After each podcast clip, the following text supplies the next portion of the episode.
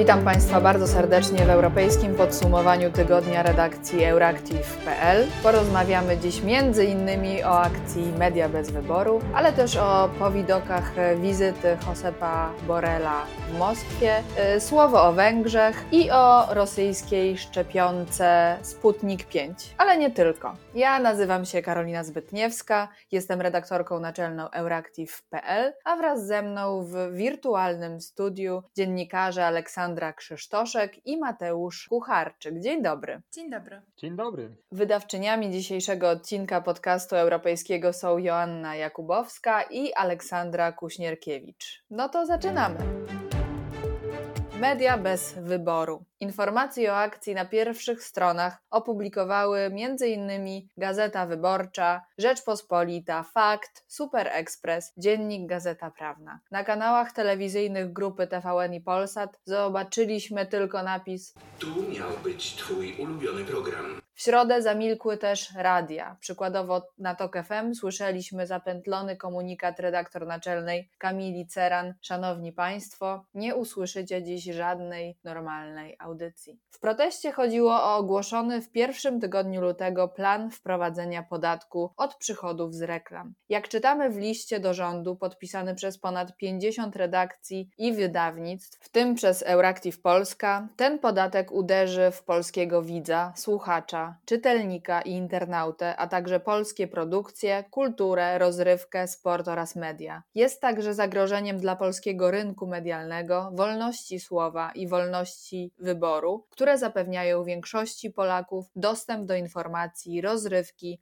oraz wydarzeń sportowych w znaczącej mierze bezpłatnie. Mogliśmy wczoraj czytać w każdym ulubionym portalu informacyjnym. Podatek od mediów to kolejny krok na drodze ograniczania wolności polskich mediów pod pretekstem opodatkowania międzynarodowych gigantów cyfrowych, takich jak na przykład Google czy Facebook. Jednak mimo, że przedstawiciele rządu koncentrują się na nich jako głównych adresatach nowej daniny, to jednak podatek dotknie też media, które podatki płacą. Nowy podatek miałby objąć bowiem przychody, które i tak są już opodatkowane przez CIT i VAT. Przecież za zysk od reklamy każda gazeta i każdy nadawca odprowadza podatek dochodowy. Teraz zapłacą jeszcze więcej. Jest to nie tylko podcinanie skrzydeł mediom prywatnym, bo te publiczne otrzymują teraz co roku 2 miliardy złotych dotacji finansowanej przez nas podatników. Ograniczanie wolności mediów to także podcinanie skrzydeł demokracji i łamanie konstytucji, bo wolność prasy i innych środków społecznego przekazu jest zapisana w jej artykule 14.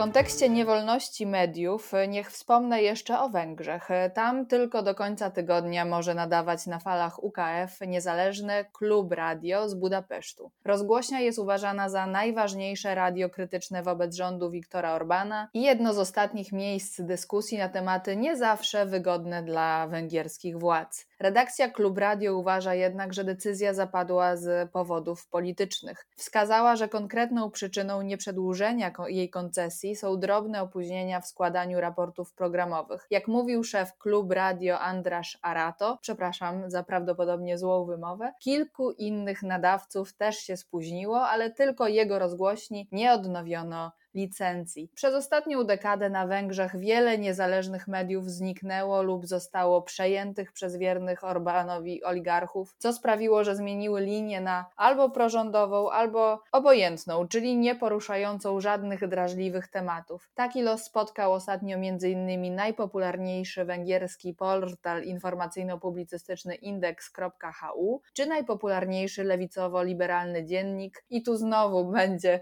trudna wymowa, Nepsza Badsak, nad którymi kontrolę przejęły osoby bliskie Orbanowi. Przejęte zostały także popularne telewizje informacyjne. Odniesień do Polski nazywać możliwe, że nie trzeba.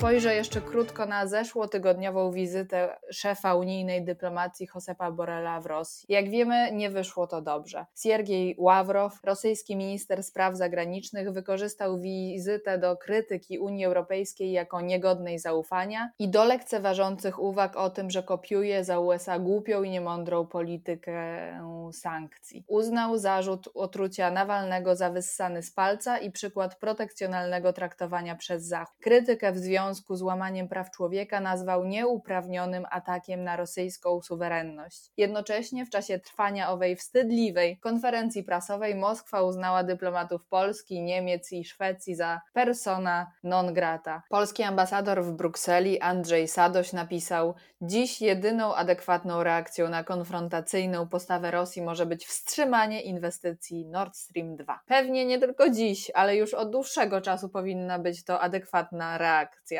Gazociąg jest obecnie gotowy w 95%, ale wciąż można się z projektu wycofać, zamiast kontynuować zależność od polskiego nie tylko gazu, ale też widzimy się. Także sankcje za Nawalnego i brutalność wobec opozycji, protestujących i dziennikarzy są teraz obowiązkowe i Unia Europejska nie powinna z ich nałożeniem czekać aż do marcowego szczytu, a prawdopodobnie zaczeka. Cóż, wtedy powiemy, lepiej późno niż wcale. Wizyta Borela w Moskwie była też przedmiotem debaty europosłów na początku tego tygodnia. 70 z nich wezwało do dymisji szefa unijnej dyplomacji. Wśród sygnatariuszy znalazło się wielu deputowanych z Polski, w tym m.in. Bartosz Arłukowicz, Adam Jarubas, Anna Fotyga, Róża Tun, Jacek Sariusz-Wolski czy Radosław Sikorski. Raczej jednak Borel utrzyma swoje stanowisko, warto jednak nauczyć się na jego błędach i przejść od słów o sankcjach i nudnych już wezwań do zerwania Nord Stream 2 do czynów.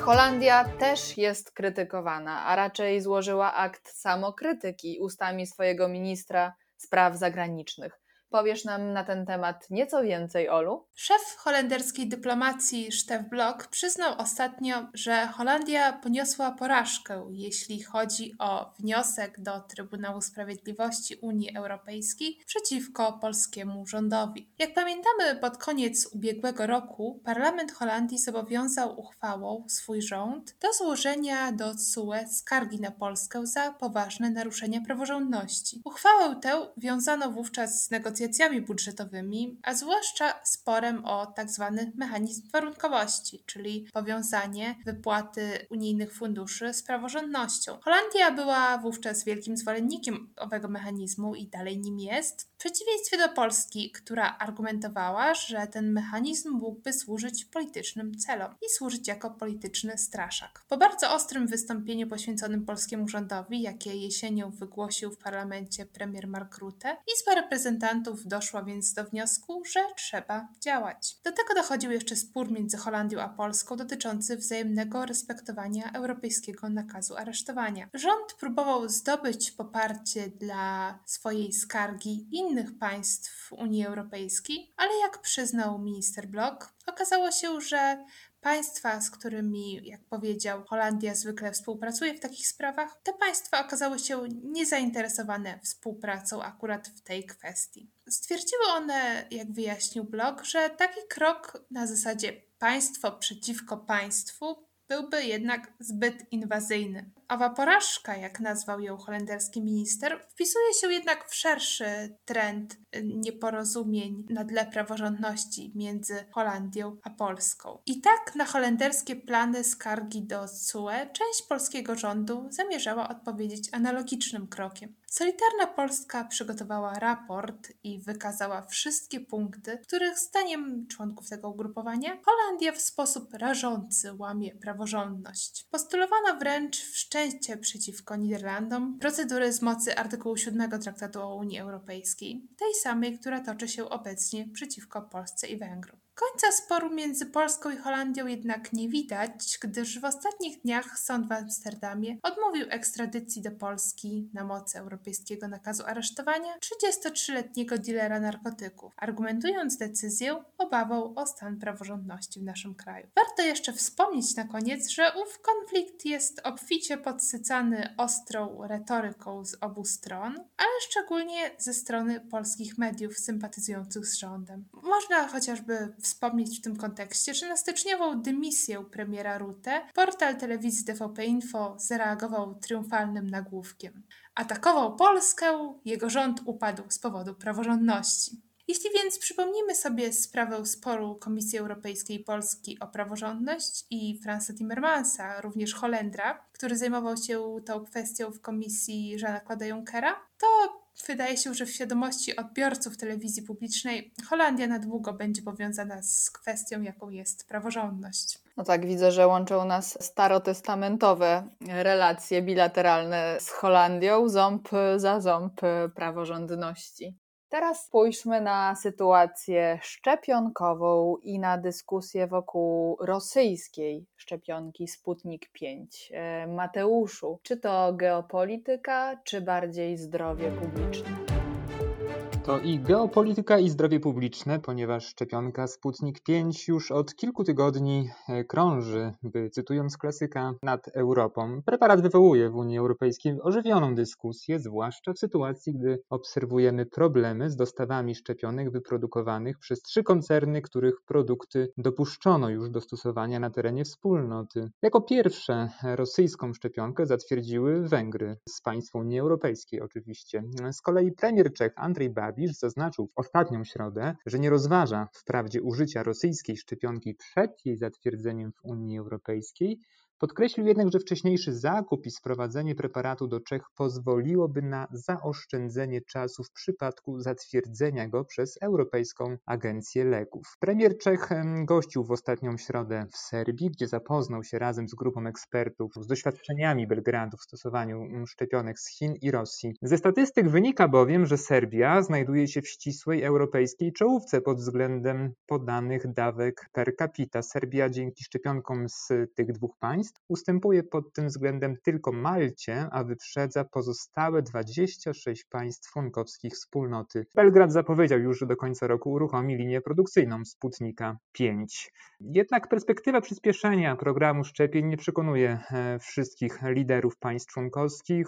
Na przykład premier Litwy Ingrida Shimonite ogłosiła, że jej rząd nie kupi od Rosji szczepionki, nawet jeśli zostanie ona zatwierdzona przez Unię Europejską. Według Shimonite Simonite nie ma bowiem powodu, by nawet rozważać zamówienie Sputnika, gdyż Unia zapewniła sobie szeroki dostęp do szczepionek od zachodnich dostawców.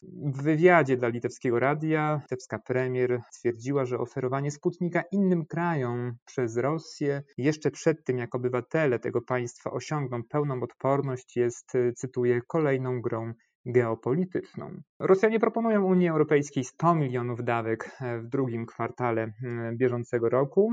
Według informacji sprzed kilku dni, 9 lutego Unia Europejska przyjęła złożony pod koniec stycznia wniosek o rejestrację preparatu. Przypomnę tylko, że zgodnie z opublikowanymi na początku miesiąca informacjami przez brytyjski magazyn Lancet, efektywność szczepionki wynosi aż 91%. Mm, jednak e, wczoraj, w środę, Europejska Agencja Leków przekazała, e, w zasadzie zdementowała informacje medialne, e, to znaczy poinformowała, że E, nie otrzymała wniosku o tak zwaną przyspieszoną rejestrację Sputnika 5 na terenie Unii e, Europejskiej. Przypomnę tylko, że powodem do niepokoju, e, poza wspomnianymi kwestiami geopolitycznymi, jest dopuszczenie preparatu do użytku w Rosji przed zakończeniem trzeciej fazy testów klinicznych. Bardzo to wszystko ciekawe. E, ciekawe, kto odpowiada za dezinformację co do tego, czy już Sputnik 5 został zgłoszony do autoryzacji w EMA, czy też e, nie. Dziękuję bardzo, Mateuszu. A Olu, może opowiedziałabyś nam o konferencji w sprawie przyszłości Europy. Inicjatywa brzmi jak na Unię Europejską przystało mało seksownie i też ustalenia co do jej kształtu trwają i trwają. To jaka jest, Olu, przyszłość przyszłości Europy? Inicjatywę zorganizowania wielkiej konferencji na temat przyszłych kierunków rozwoju Unii Europejskiej wysunął jeszcze w 2019 roku prezydent Francji Emmanuel Macron. Je veux appartenir à une génération qui défendra cette souveraineté européenne parce que nous nous sommes battus pour l'avoir. Parce qu'elle a un sens et parce qu'elle est la condition qui permettra aux générations à venir de choisir à ce moment-là elles-mêmes Chodziło o to, żeby dać unijnym obywatelom większy wpływ na decyzje podejmowane w Unii Europejskiej i pozwolić im wypowiedzieć się co do pożądanego kierunku, w jakim ma podążać Unia. Pomysł ten został wówczas podchwycony i konferencja miała wystartować w pierwszej połowie 2020 roku.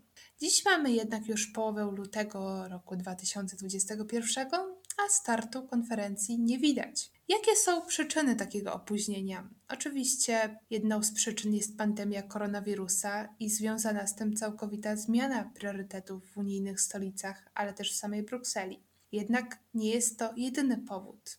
Innym powodem zwłoki był spór o to, kto właściwie ma pokierować debatą. Proponowane były różne nazwiska, ale jednak żadne nie zyskało wystarczającej aprobaty w Parlamencie Europejskim i w Radzie. W końcu w ostatnim czasie przedstawiono pomysł, by byli to przewodniczący trzech najważniejszych unijnych instytucji, czyli Charles Michel, Ursula von der Leyen i David Sassoli.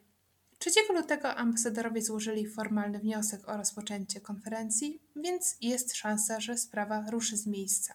Jak ma wyglądać konferencja i jakie mają być tematy dyskusji? Debata ma być podzielona na dwa wątki. Pierwszym wątku dyskusja będzie dotyczyła priorytetów funkcjonowania Unii, m.in. w kwestiach walki ze zmianami klimatu, gospodarki czy sprawiedliwości społecznej i równości. Drugi wątek to natomiast zagadnienia związane z procesami demokratycznymi w Unii i kwestiami instytucjonalnymi. Dyskusja ma dotyczyć m.in.